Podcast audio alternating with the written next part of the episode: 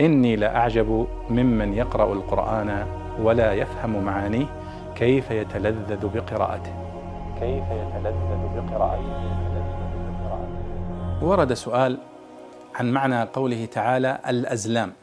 في قوله في سورة المائدة وأن تستقسموا بالأزلام. ذلكم فسق. ما معنى الأزلام؟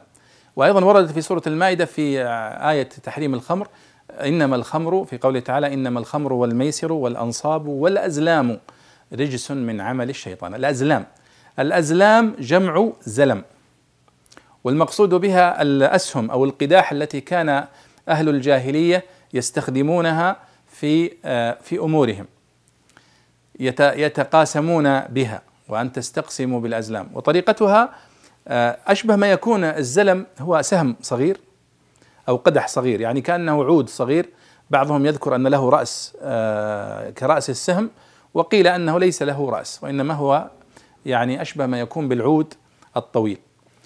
ما المقصود بالاستقسام بالأزلام؟ كانوا يكتبون على واحد من هذه الأزلام افعل. وعلى الثاني لا تفعل.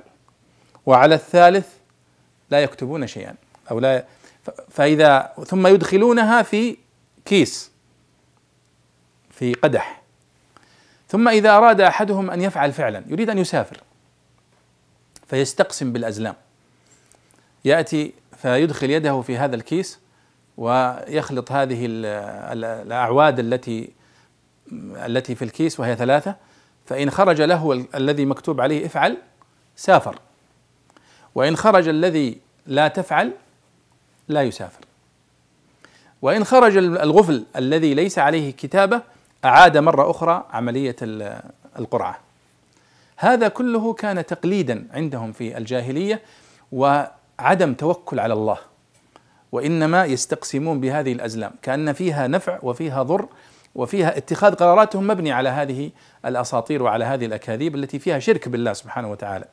فالله جعل الاستقسام بالأزلام من الشرك وحرمه كما حرم الخمر. قال إنما الخمر والميسر والأنصاب اللي هي الأصنام والأزلام. هذه الأعواد التي ذكرتها لكم. رجس من عمل الشيطان فاجتنبوه. فحرمها الله سبحانه وتعالى.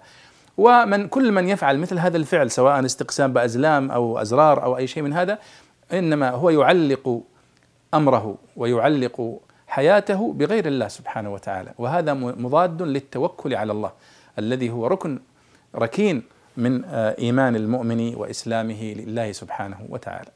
الله أعلم.